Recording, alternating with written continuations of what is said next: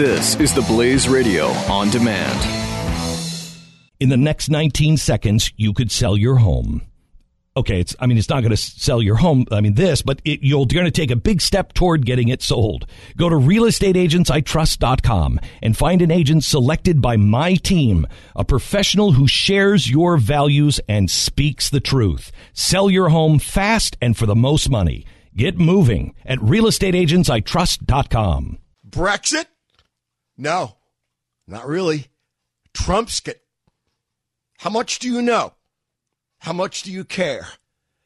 Correct answers ought to be a lot, ought to be a lot. I'm here to state why. I'm Jay Severin.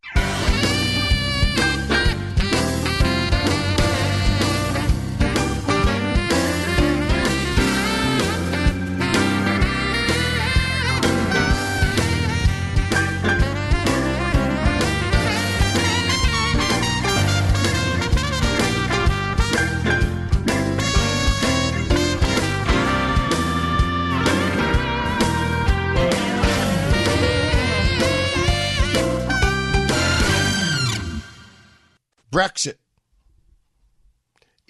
If you're at all like me, and I suspect you are, that is to say, if I'm like you, and I suspect I am, I paid insufficient attention to Brexit. I'll tell you what, I also got it wrong, if you check my tweets. God knows, God only knows that I tell you often enough that I'm right, and I prove it by dredging up my tweets and saying, yeah, that's great. I said this 7 weeks ago. Here it is. Here's the date. Here's the tweet. I was wrong on Brexit. But the reason I was mostly wrong, I was wrong in that I tweeted a few days ago on the eve of the election, which was Thursday. I said, I think this is going down. I don't see, it'll be lovely if it wins, but I don't see it. I was wrong. The reason I was wrong is what's really the reason for my mea maxima culpa. And that is I bought the propaganda. I bought the people who are coal miners in Great Britain, God bless them, were smarter than I. They didn't buy in to the British propaganda. I did. One of the downsides of listening to the BBC is that the only thing I knew about Brexit was not a lot because I didn't care to know. But the other thing was what I did know, I learned from the BBC. And that's why I went into this election thinking that Brexit wouldn't win. It did. Shame on me. Why do you care about Brexit? Because it's not acceptable for you to. I am 1-888-900-3393. 1-888-900-3393. And incidentally, I've been away for 8 days. It seems like much more. Does it seem so to you? I certainly hope so.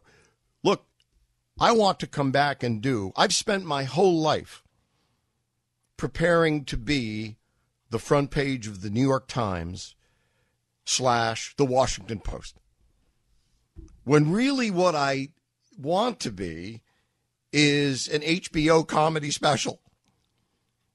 So I've spent the second half of my career trying to merge the HBO comedy special with the New York Times. So stick with me here. I want to come back and do. I want you to pee your pants funny today. Well, you are going to pee your pants, but I'm not sure that the motivating condition will be humor. This Brexit thing is serious, serious shite, as our European buddies might put it. It's also Trumpskit, or it's not. But I have paid so much attention in the last several days. Oh, and by the way, in the last several days, Stacy, Rocky, Maddie, Abs, Caleb, I'm going to leave somebody out. And to you, I especially apologize. We've been communicating a lot in the last 8 days by email, I mean, off the air, in addition to the few tweets I offered you.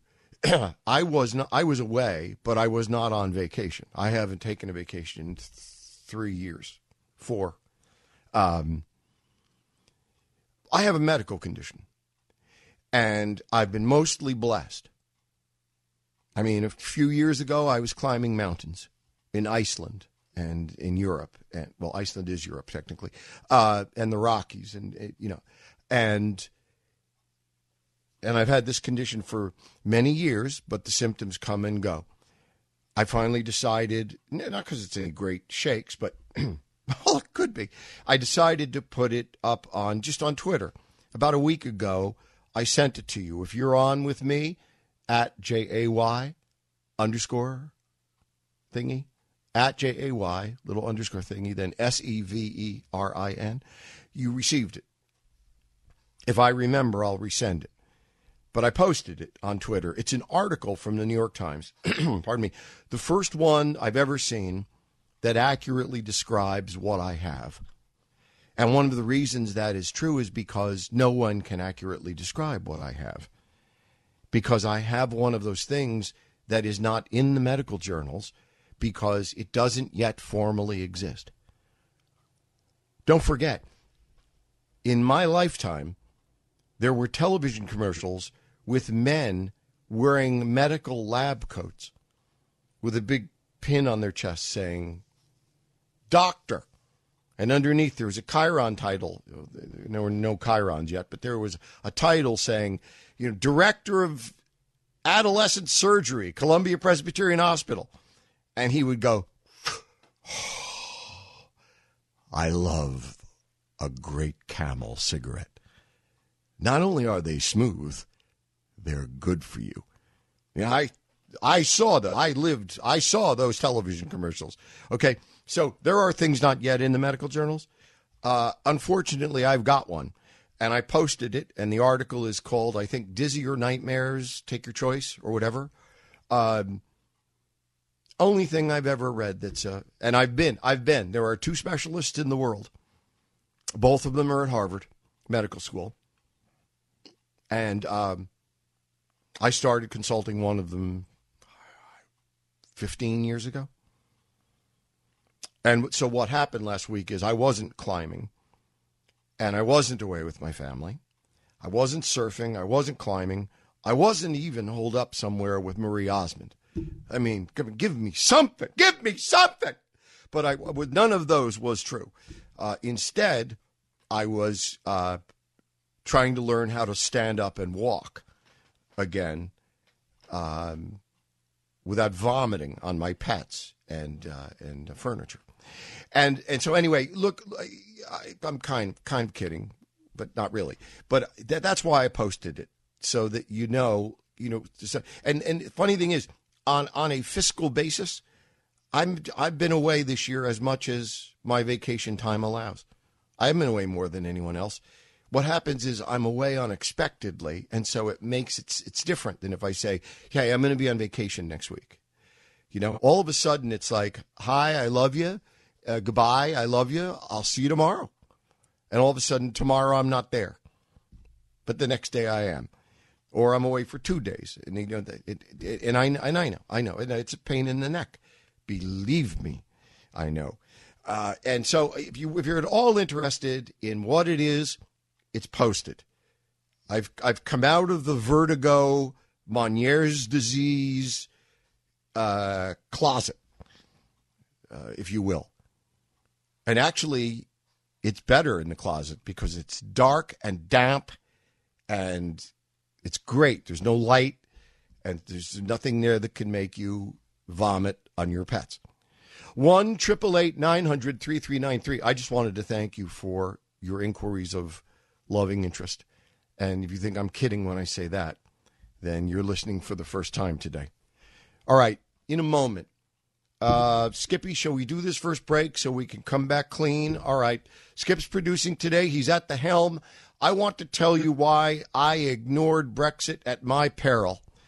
and why, if you've ignored it, it's partially my fault, and you ignore it now, which you won't, at your peril, because this is one of the biggest revolutions, nascent, inchoate, in the first break, we've got word of the day for you to look up. Nascent and inchoate, though it may be. This is a revolution which could be on the order of the French Revolution, on the order of the American Revolution, and what it was all about. Jay Severin. On the Blaze Radio Network.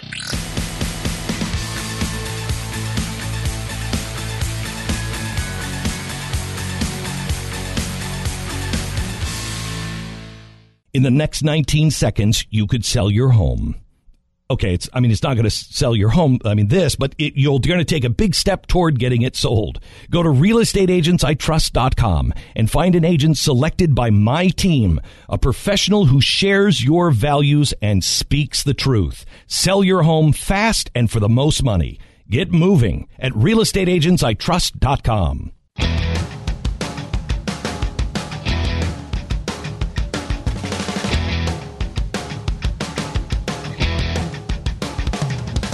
Jay Severin on the Blaze Radio Network.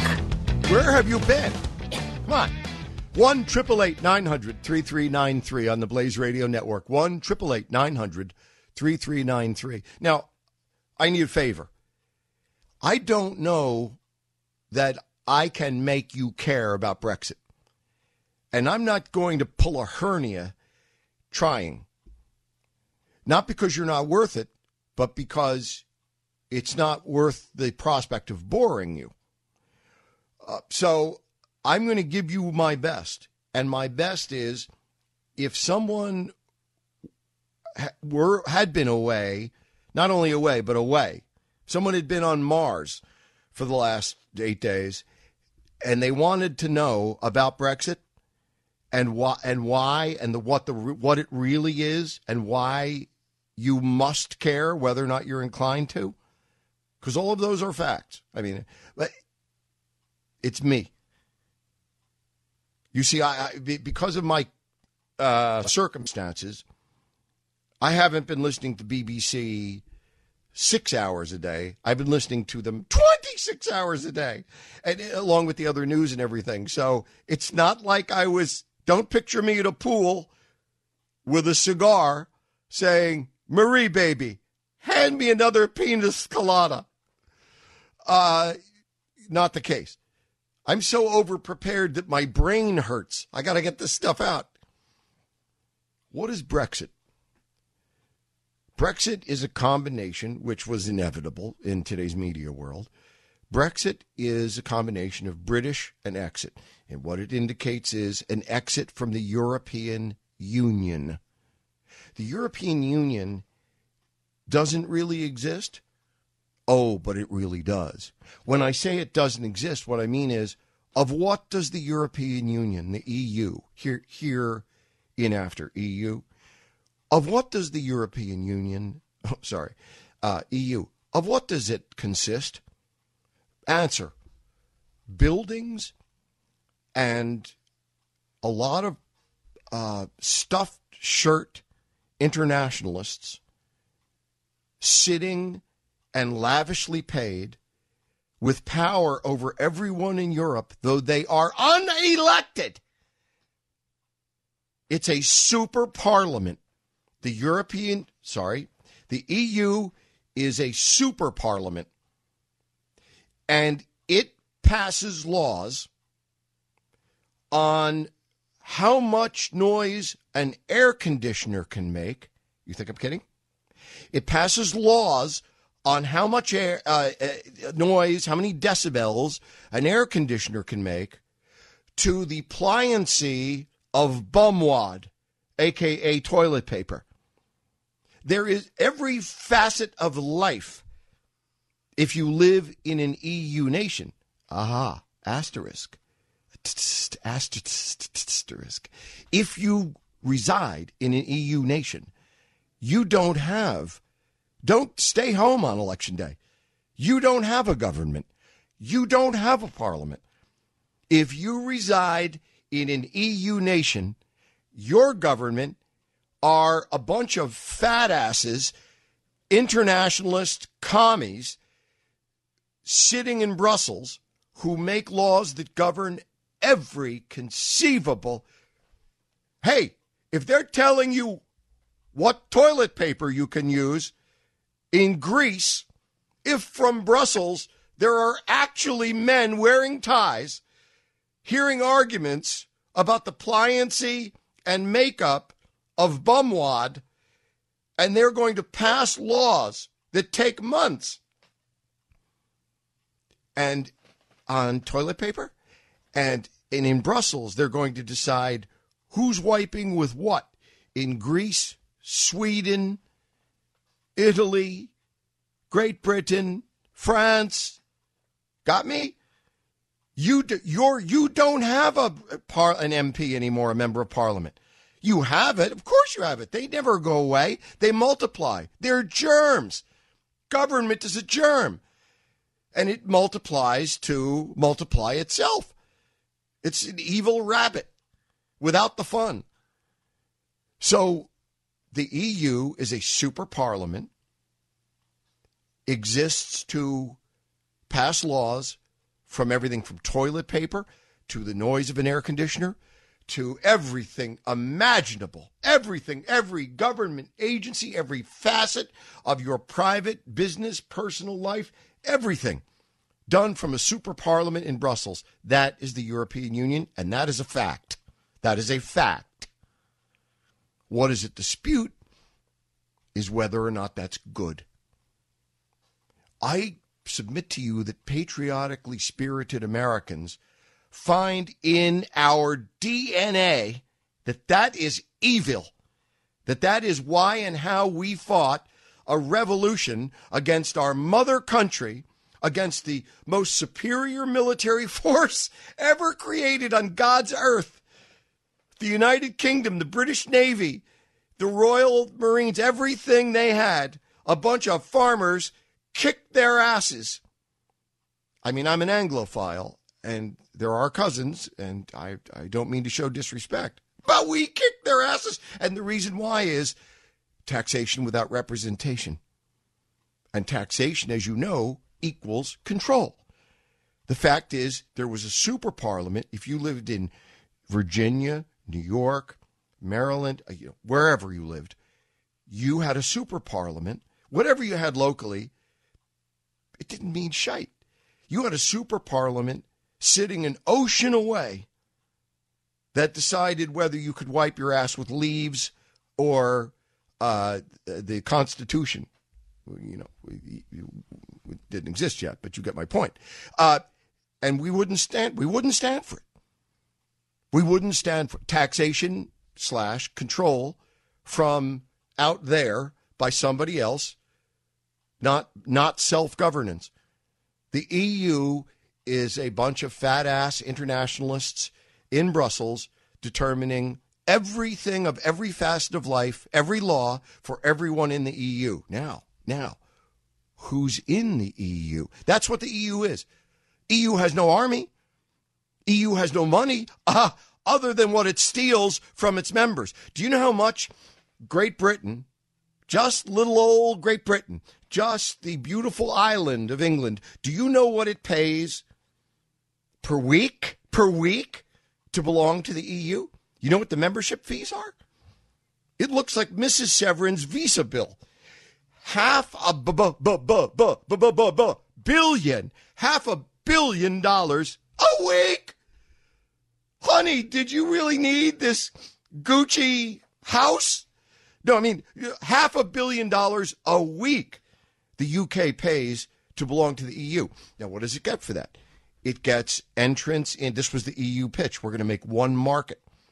We're going to all become like one country, all of Europe, and you're going to be able to drive your truck across the tunnel or the bridge, and you're not going to have to pay a tax. We're all going to be one people, in return for which you're going to sacrifice self-governance. Brussels will now, to people you'll never meet and can't elect or can't sack, You can't fire them either. You'll never even know who they are. Will control all of your lives. But in return for which, theoretically, it will be cheaper next time you buy an air conditioner, if it's quiet enough. Jay Severin on the Blaze Radio Network.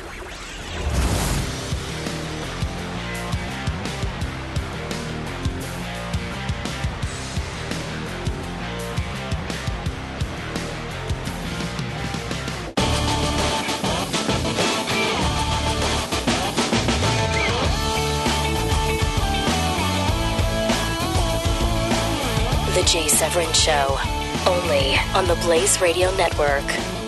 Where in the ding-dong heck have you guys been? 1-888-900-3393. 1-888-900-3393. I love you and thank you for being here. Brexit. All right. I think I've stated as much as I need what it is. The fundamental deal is internationalists, that is, people who don't believe in borders, people who are a Joni Mitchell album from 1974. Internationalists who don't believe in nations, they don't believe in countries. They don't. Not only do they believe that you should not have to show your passport when crossing from Germany to Austria, there should not be a border. They don't believe in borders. They don't believe in immigration because there's no such thing as an immigrant. We are all citizens of the world. We are the world. We are the children. Internationalists in Brussels said, what we're going to do is we're going to get this mafia going. That's essentially what it is. If it were in the United States, every precept of the philosophical underpinnings of RICO laws, of racketeering laws, could in theory be used to indict and prosecute the European Union. It's a mafia that went together, went to other governments, other countries, other businesses, and said, you know, this would be pretty swell if we could. You have minimum wage laws in your country, right? All those miners, they want to make more. F that. You know, we'll control everything. We'll make things run smoothly. Hey, nice country you have there. Shame if anything were to happen to it. You know what I mean? It'd be a pity. Nice country you got there. 1,700 years old. Be a pity if anything should happen to it, if it should burn down. You know what I'm saying?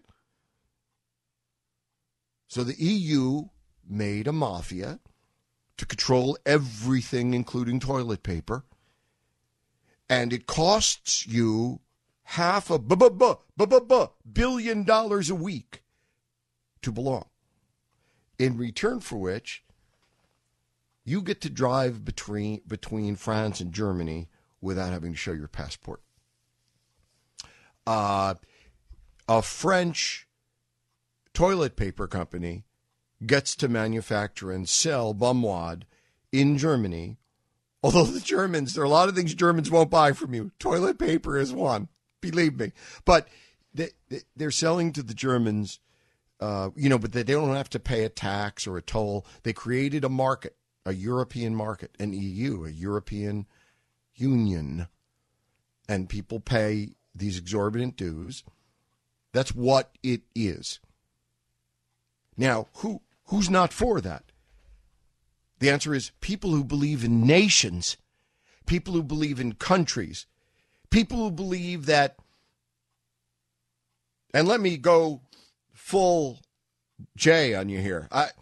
People who, when they turn on, for all of my life until very recently, when I turned on a soccer game, it was by mistake.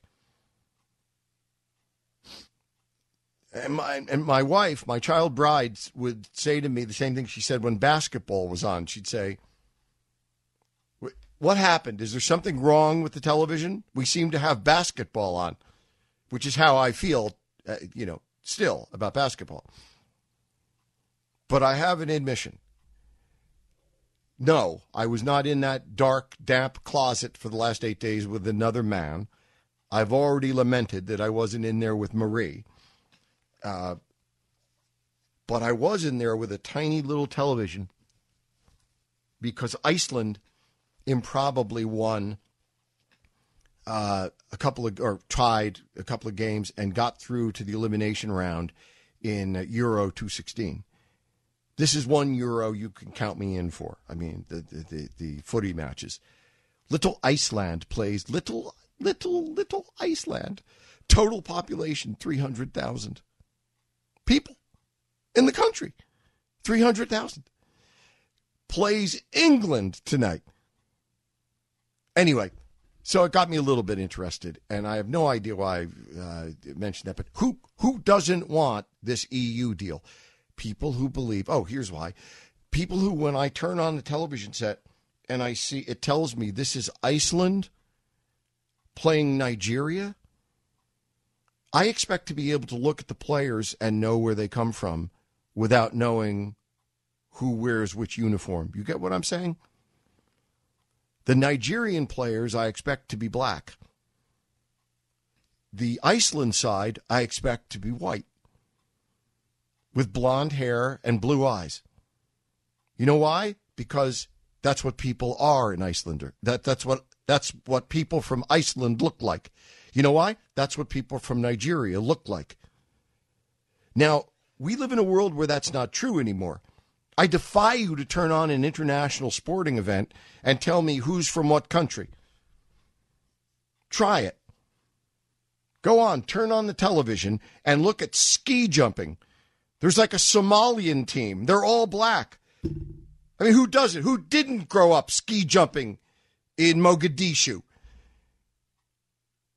Now, some people will call that racism.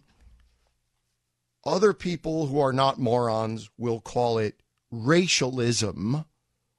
That is to say, a particularly sensitive attention paid to race as a component of something. Racialism, which does not imply bias one way or the other, merely the presence of a keen awareness that the role race plays. Racialism. I haven't heard anyone else but me and my best friend who taught the word to me. As usual, I'm just going to call him Professor X, my best friend, my climbing buddy. I'm not going to identify where he is. He teaches at one of the very, very, very, very top schools in the world. And that's all I can say about him for now, until my movie comes out, which could be conceivably within a year, year and a half. That's another story. Who doesn't want the EU deal? People who believe in nations. People who expect and want that 30 years from now, if their children visit Italy, there will be Italians there eating Italian food. That Rome will not look like and be made up of the United Nations. It won't look like, you know, a Coca-Cola commercial standing on a mountaintop. We are the world. No, we're not the world. We're Rome. We're Italians. We're not the world. We're Reykjavik. We're Icelanders. We come from Norway. We come from Norway to Iceland, and this is who we are. This is our culture. This is what we look like. This is how we speak. We're different. You want Argentina? Go to Argentina. You want Fiji? Go to Fiji. This is not racism. Racism, as you know, is the belief that race is a factor in superiority or inferiority. It's the secondary definition of which is it's a policy, a government, say, policy, a school policy based on race. I have nothing to do with it. I've always despised it. No one had to teach me, but as a courtesy, my parents did. Racialism is another matter. I'm here to tell you that when I turn on the television set tonight and I happen to see Iceland play England, if the entire Icelandic team is black, do I have a problem with that? Problem. Well, Jay, you picked a stupid term because it's way too broad. I don't know that I have a problem with it, but I'm aware of it, and it doesn't please me. Not because I don't like black people, because I've spent a combined year and a half of my life in Iceland. Long stretches of time there. I've been on their television and radio shows. I've written for their newspapers. I have done things in Iceland that if this movie sells, you may not like me anymore, because guys will do anything to have sex. And I did. And it worked. And I really have to check. My law firm is checking on the prospect of international indictment, prosecution, other legal problems here. But, you know, my point is, I want to turn on the television, and if there's nothing on the television, I want to see the team from Italy. I kind of want to say, these guys look Italian. Look at this team. This team's all black. Maybe this team is from Africa. Look at this team. This team is all blonde-haired, blue-eyed. Maybe they're from Iceland or Norway. I don't mind that. I also don't mind if it's none of my business, actually, but I don't mind if half the team, you know, in Iceland looks like Italians or looks like Nigerians. The thing is, it's just, I'm opposed to the people who are so adamant about the fact that there ought not be any nations. There ought not be any bloodlines. There ought not be any cultures. I guess what I'm really saying is my real enemy here is multiculturalism. And that I openly admit and have since that bastard term was invented. There is no such thing as multiculturalism. There is no such thing. There is a greater chance that the tooth fairy shows up. Oh, may I say fairy anymore? There's a greater chance the tooth fairy shows up at your house than a real multiculturalist. Because all you have to do to be a multiculturalist is say so. It just so happens, unfortunately, there is no such thing. There are cultures. They are different. They are different for ancient reasons, for an encyclopedic list of reasons. I am a proud uniculturalist. Put me down as such. This is Jay Severin on the Blaze Radio Network.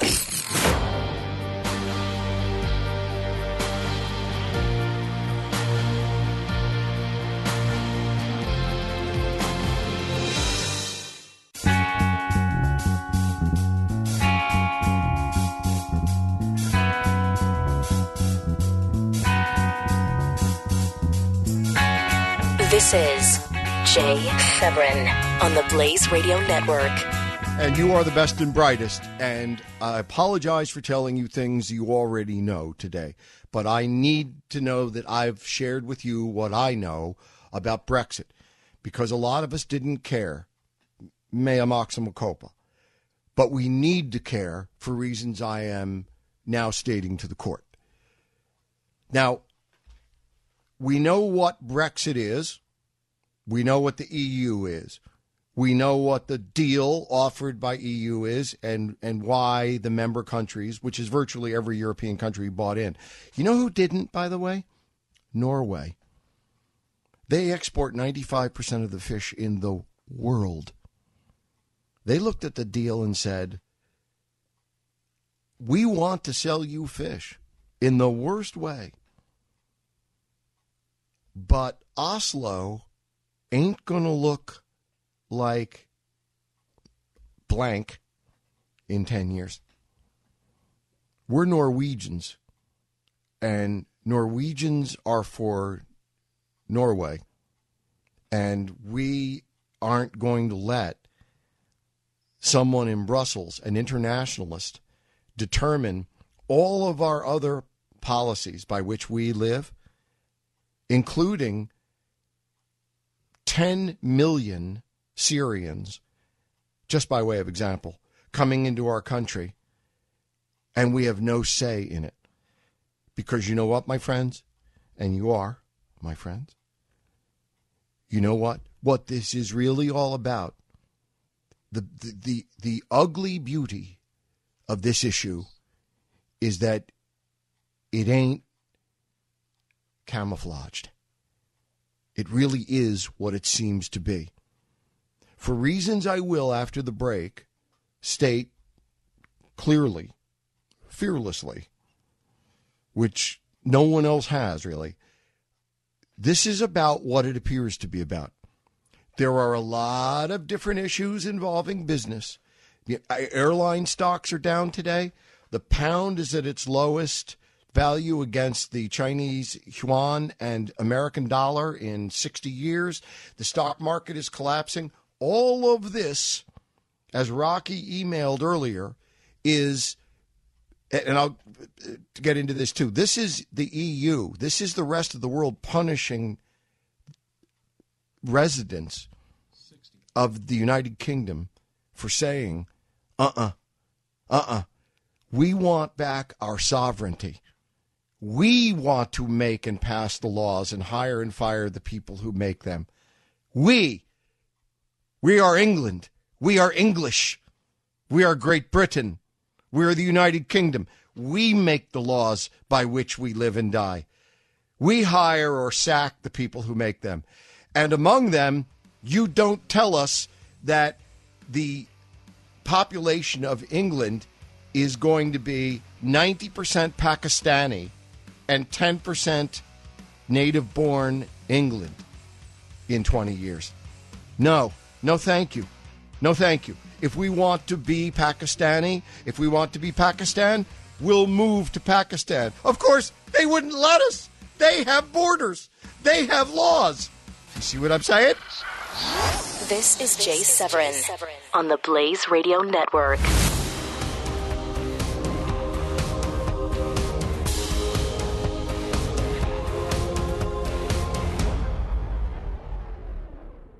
Brexit, exit, Iceland, Frexit,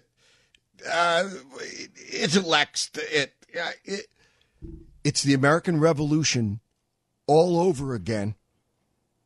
Could be better or worse, but we care a lot. And we're about to resume our presentation of why. I'm Jay Severin. You're the best and brightest. Veritas.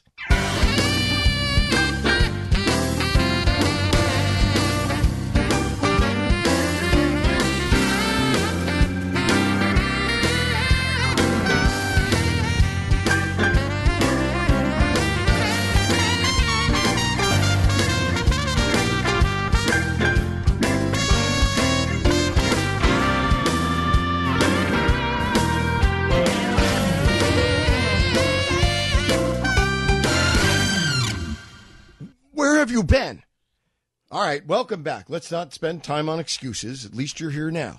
1-888-900-3393. 1-888-900-3393. Doing, and I have reasons which I can't discuss with you now, and I don't mean to sound, and it's not in any way double secret probation stuff, but I have enjoyed the privilege of Rush's friendship for 20 plus years. And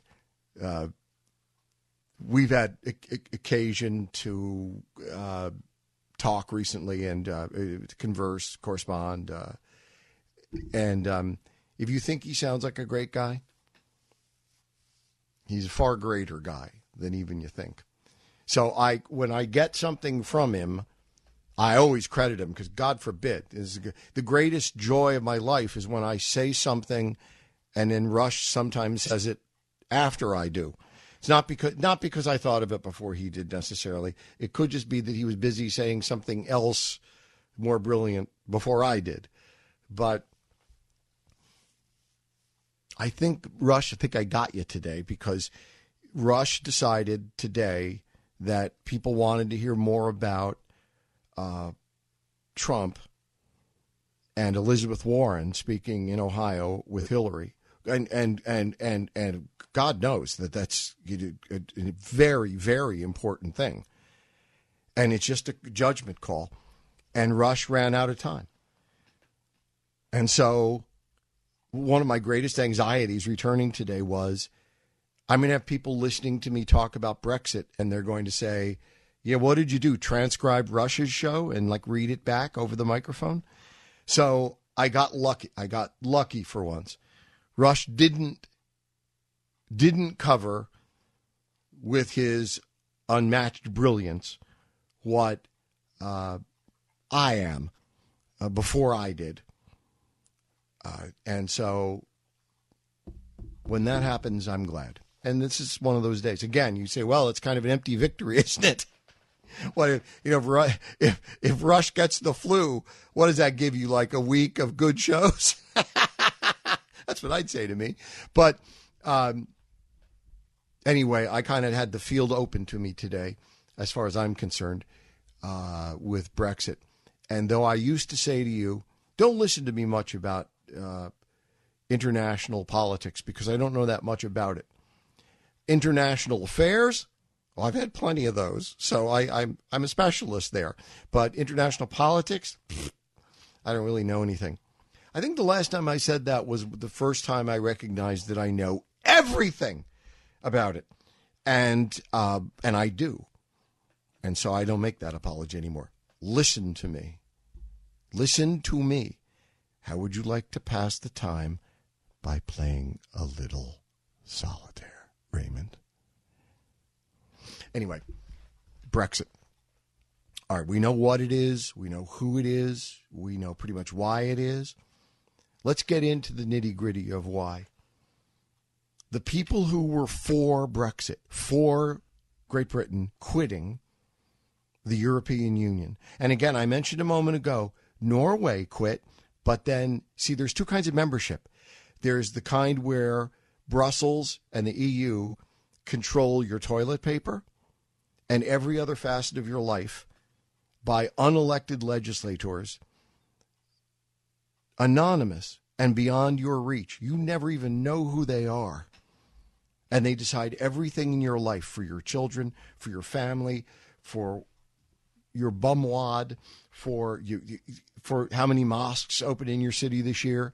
You know, is it more or fewer than 100? Generally is the question. But immigration, especially, asterisk, bigger than Hillary's butt, that we'll come back to in a second. So Norway said, Norway? No way. But they do have 100 million tons of fish a week they have to sell. And their number one combined client is Europe, is something that is now as a phantom entity called the EU, the European Union.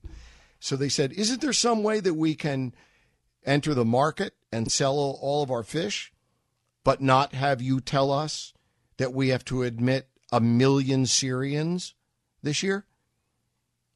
And at first Brussels said no. Then they looked at the money and they said, oh, okay, we'll create a new kind of membership. You know the only two members of this special kind of membership? Did you know this? Please tell me I'm not wasting my time here. And by that I mean telling you something you already know or couldn't possibly care less about, even if it's me telling you. Okay, the only two members who have the junior membership are both places I would live in a second. Both places I have been, and I would live there in a second. Norway and Greenland. And both of them for the same reasons. And again, as I promised, let's not hide what this is about. It's about immigration. It's about Greenland looking at Germany, and now looking at Germany that admitted almost 2 million Syrians and Africans in the last 8 months and said, Danke, no. No thanks. No thanks. We'll just sell you the fish, thanks. We'll pay a tax and sell you the fish. Just give us our junior membership card. We don't have access to the squash courts or the swimming pools in prime time. We get it. It's okay. We'll take the junior, thank you. And so did Norway. And now the danger is the reason that Europe, as the EU, is panicking and trying to hurt Great Britain, as its risk to be returned to. They really are trying to hurt England because, see, the isolationists are in this. Everybody's in this. What's this? This is everything. Why do you get up in the morning? I get up for my family. I suppose I get up because I'm a human. I open my eyes, feel lucky to be on the right side of the lawn for another day, and say, okay, thanks God, I'll do my best, whatever that is. But if I didn't feel particularly motivated thereby, I would get out of bed for my family. Everyone is in this, whatever this is, for a reason. Isolationists go to work in the morning because they want to destroy all nations and all borders. It is a sickness with them. Or to be as fair as I can be, as much as you and I believe in the Constitution and bear loyalty, fealty to it, the internationalists bear to the notion of no constitution. There is no constitution. There are no borders. There is one world, or a lovely, wonderful, borderless world. Who said that? Your Secretary of State, the Secretary of State of the United States of America, John Kerry, said, as we work toward that goal we all share, a borderless world. That's what they get up every morning for. So the promise they had to make, and by the way, if the EU was something good, why do they have to offer anything? An overarching question here is, why are they afraid people will quit? Because even they will admit, they have their heads up their rectums to the extent they don't really even understand how much we understand about what they're doing and trying to do. We understand they're trying to avoid people quitting. They're panicking over the UK leaving the EU. It's not like they're relocating to Venus. They're not leaving the planet. They're not going to stop selling Guinness to France. Why are they all panicked? Because they're now afraid it's going to cause a uni-exit, a unexit. It's going to cause a universal exit. It's going to cause all of the other members to say, hey, wait a second, neither do I want 2 million Syrians, thank you. You know, and you know what? The idea of me making my laws for me is pretty appealing sounding. I would prefer that to this fat ass internationalist in Brussels whom I can neither hire nor fire. That sounds pretty good to me. I want what England got. That's what they're afraid of. More about why in a second. The Jay Severin Show, only on the Blaze Radio Network.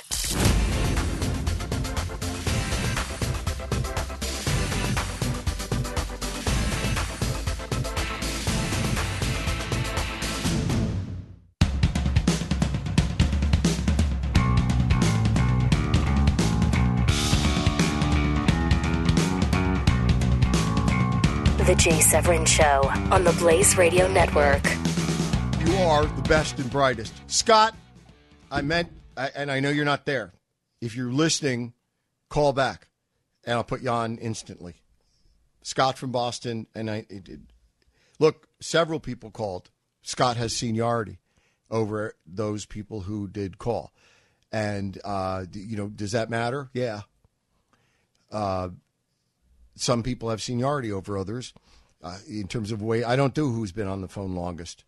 I do who's been calling me longest, because that means they're more entertaining, better for you, better for the show.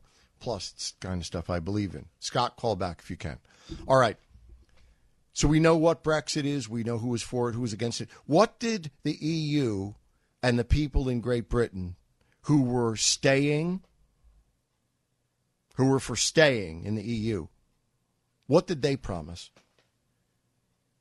They promised, and though they never said so out loud, they were targeting their message at working class, to middle-class Britons as demographically defined as native-born Britons who earn less as a combined family income, less than $75,000 a year, less than 75,000 pounds, maybe about $100,000, maybe. We'll pick that. About $100,000, but less. You know, I'm going to go back with $75,000 or less a year. 50,000 pounds, $75,000. Their message was aimed at that group because the polling told them that group was key. That group was swayable. And here are two things that they promised them. Number one, if you didn't know this, Mike, we pay $500 million a week to belong to the EU. Half a $1 billion a week we pay France and Germany and all these other countries. And you know and I know that we're doing it to keep the Greeks afloat because the Greeks are busted and always will be, and the Italians are busted and always will be. I'm sorry. They're historically not good with money, as governments go. Everyone knows this. No one wants to say it. I will. The EU exists as a giant welfare agency to erase borders, create a single nationless mass of shite, and England pays half a $1 billion a week to belong to this. And you know what they get? The aforementioned shite is what they get. They get to sell their air conditioners and toilet paper without a special tax. What else do they get? You don't have to show your passport if you want to drive from Austria to Germany. Let me see. What else?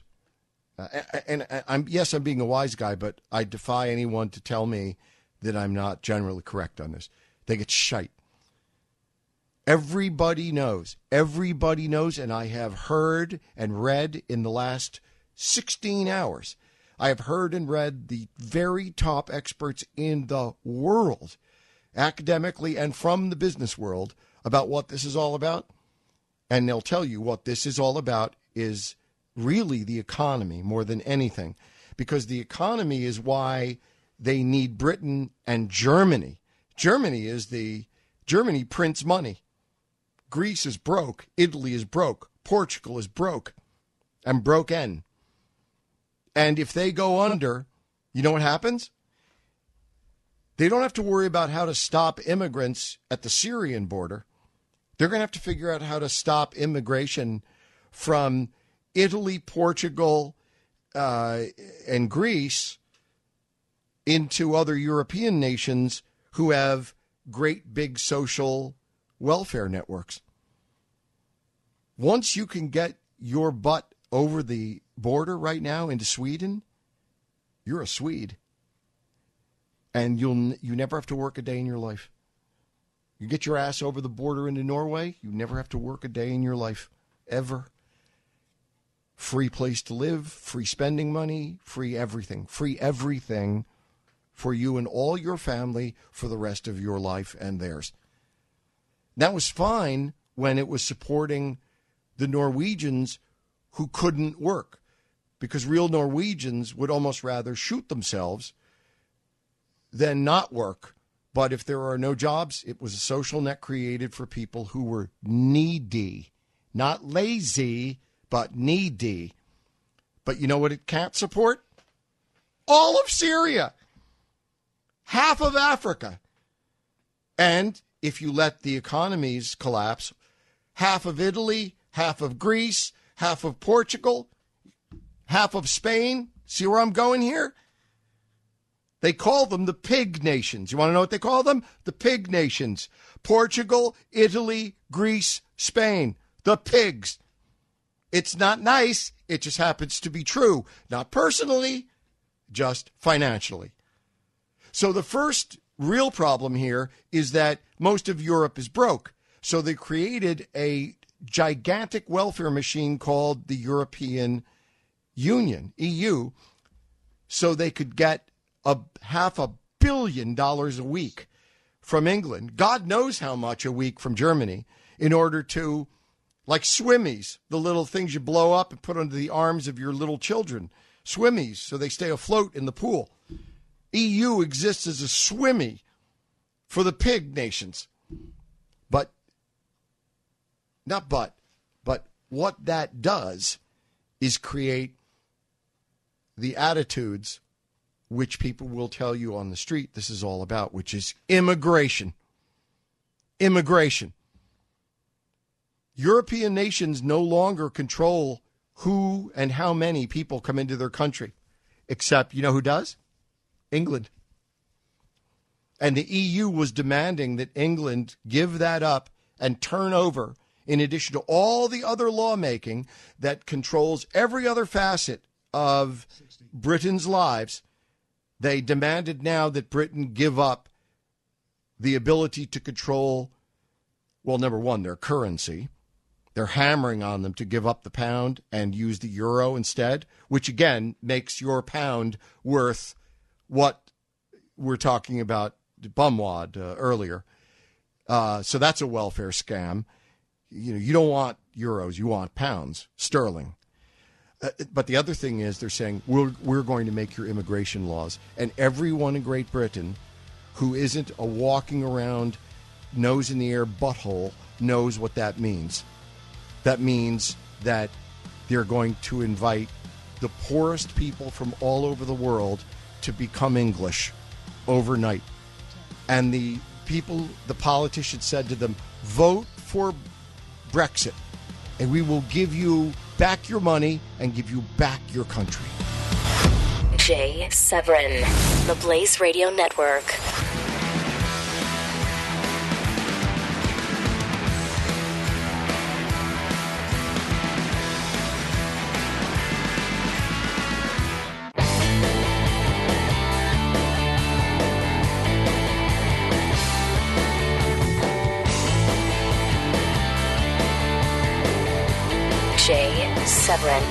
On the Blaze Radio Network.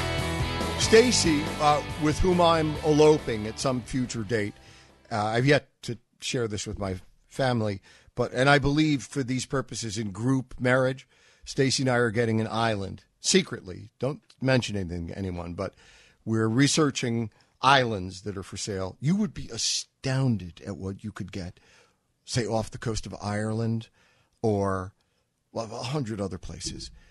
Really, really astounded. Anyway, so just don't, I don't know if Stacy's comfortable with this, so just don't mention it to her. Love you, Stacy.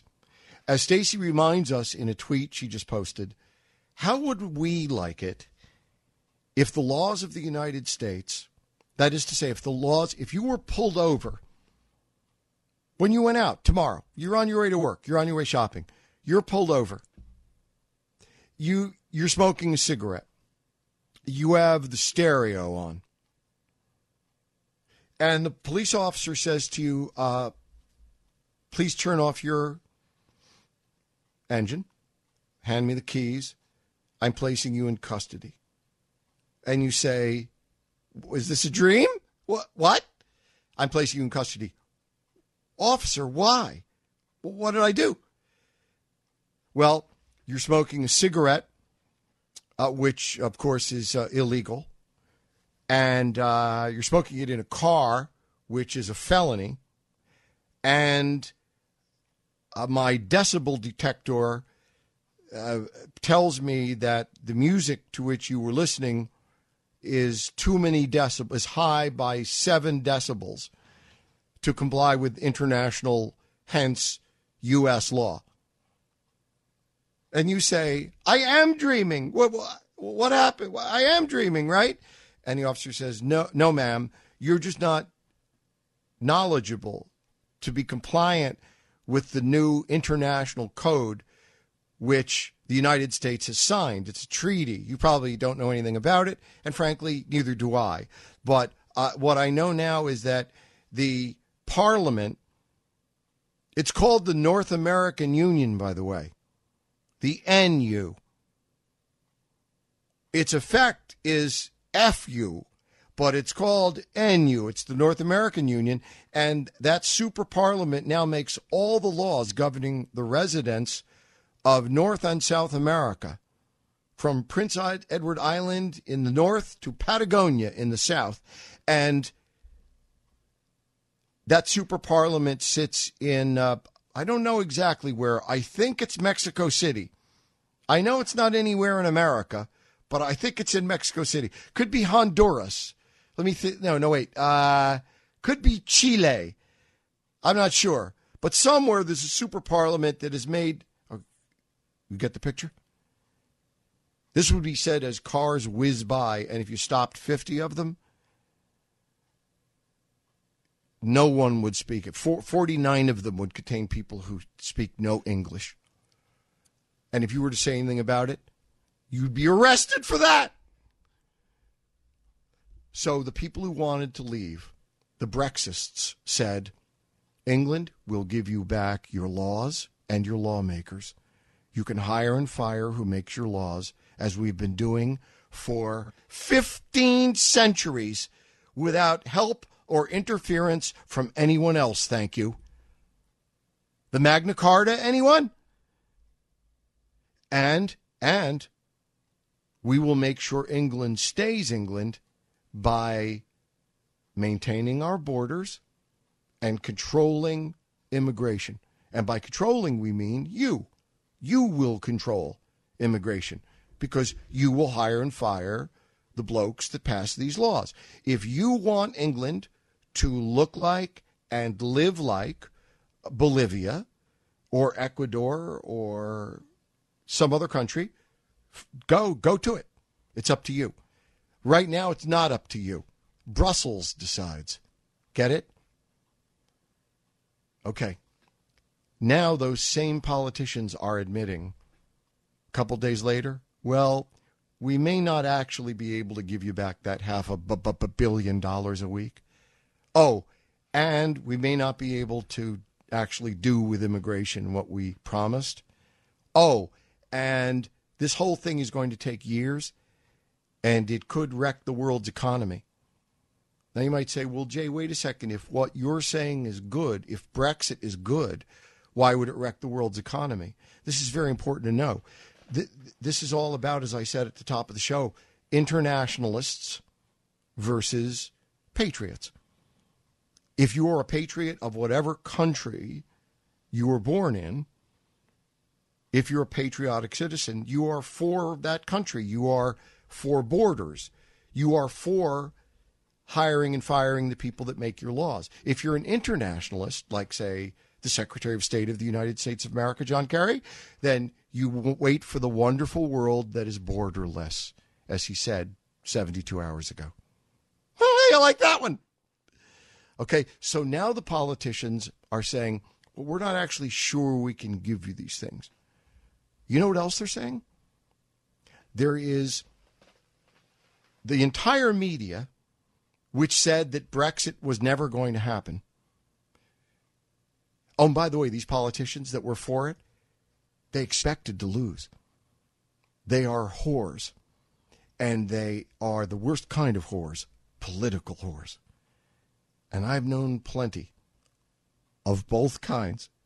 And with my apology to the real ones for lumping them in with politicians, they are whores. This was, from the beginning, a cheap trick, pun intended. They never planned to win. They were astounded when they did. They had absolutely no plan. They had no plan legislatively. They had no plan how to deal with the tidal wave of media outrage that they knew would be against them because of the elites in the media. And everybody in the immediate media, including America, is saying that everyone who wanted to vote, everyone who voted for Brexit is a pig, is a racist, because that's what this was all about. It's what you're trying to keep dark people out of your country. That's what it is. That's all this is about, says the media and politicians and virtually everyone else you're ever going to hear via the media.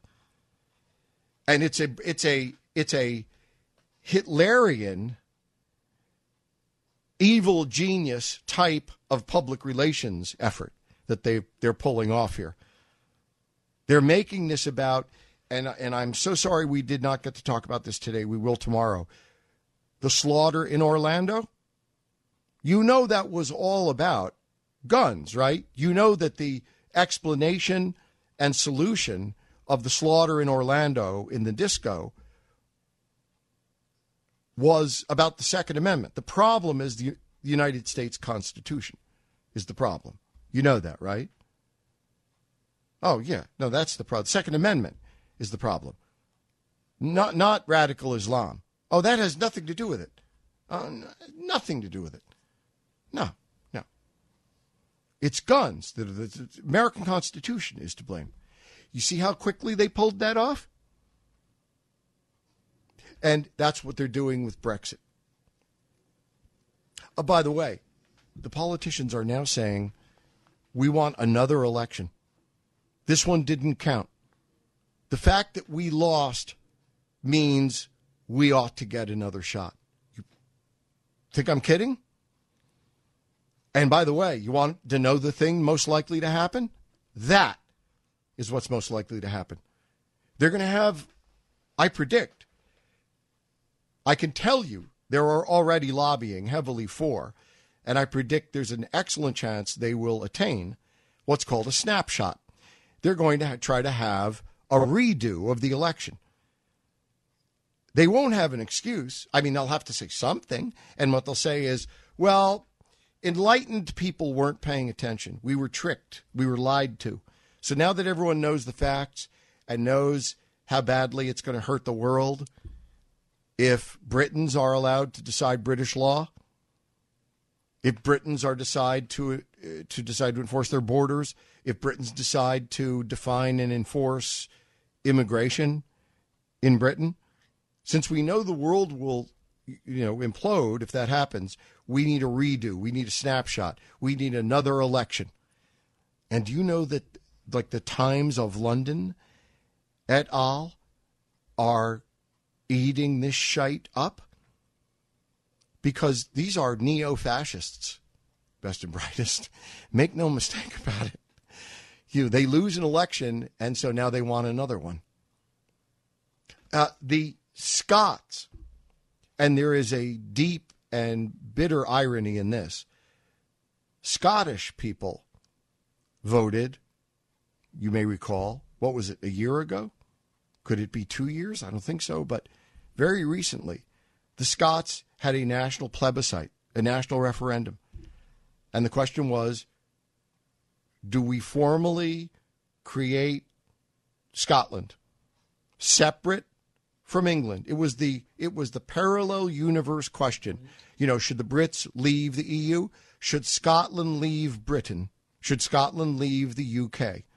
They be their own independent nation with their own currency. And then that was a separate question. Should we leave and still have the pound sterling? And or should we leave and have our own currency? No one knew supported by what, because sheep shite is not selling for a lot these days. And the third option was, let things remain as they are. We want to be virtually independent, our own parliament, all of that, but we want to be part of the United Kingdom. Well, of course, the final option was fairly heavily preferred, and that's what they did. One of the first reactions to the vote of Brexit last Thursday was the Prime Minister of Scotland saying, you can't do this, Britain. You can't do this. We'll veto it. You're not allowed to do this. We're allowed to veto any decision you make politically. That's just the tip of the iceberg. Jay Severin, The Blaze Radio Network.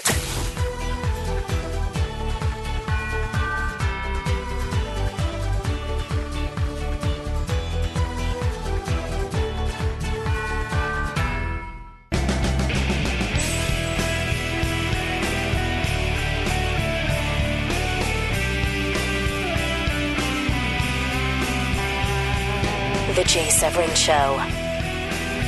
Best and brightest. This has worked out. Of course, unless I've driven you away long ago by boring you, if you're still there, this has worked out remarkably well in at least one respect. and that is having made notes assiduously since last Thursday, anticipating these 2 hours that we are spending together, I am down with now that I check my notes, they're just there as, you know, like a bullet point, and I've gotten through every single one except this last, and we've already even touched on it a little bit. This is to bring us up to speed tonight. You now know, if you've been with me for the show today, you now know everything about Brexit. You know everything about what it is. You know about who voted for it and why. You know who was against it, is against it, and why. You know the status of what is, if not likely to happen, you know what the most cogent likely options are as of this moment. You know, do they do a reboot? Do they stop it? Do they do it over again? Do they stick to their guns? What is it exactly they do? How much will the Europeans punish them? And they are, you know, the Europeans are trying to punish them. All of this stuff about the stock. There's no reason in the world why airline stocks should be falling, why the pound sterling should be falling. There's nothing's going to change. England is not decided to become Czechoslovakia and speak Esperanto and moved the country to the tip of South America. It's everything as it was before, except the internationalists like Obama, like Clinton, like Democrats, like other people you may know. They don't want you. They know that people are way too stupid to govern their own lives. We need the smart people sitting in foreign capitals somewhere far away to make these decisions. Now, here's why the EU is punishing England as much as possible. Right now, the people who lost are pulling out all the stops, including wiping out so far $3 trillion of wealth off the stock markets and the banks. They're willing to drive into ruin centuries-old institutions and people whose hard-earned pensions are in those accounts, in order to force Britain to reverse course and have a new election, or to just by mandate say, nope, we're going to reverse this, in order that they can continue their pursuit of a borderless world where everyone is from Syria. That's what they're willing to do. And what they fear is what they need to stop inside the room. What they're saying to each other is, we have to do everything that we can do, and we have to do it right now, because tomorrow it's going to be Sweden, and the day after it's going to be Finland, and the day after that it's going to be France, and then before any of them it's going to be Germany, who says, hey, what are we, crazy? You know, we believe in the EU, but we pay for it. Nobody else does. We're the bank account. Hell, we're the bank. So if anyone is going to get out of this, it's we Germans who are going to get out of it, because we pay for the whole shooting match. And so what they are worried about is the disintegration of the EU, not of Europe, not of any given nation. They're just this institution called EU. And so, if I may, ought you be. I love you. Thank you for being here. The Jay Severin Show, only on the Blaze Radio Network.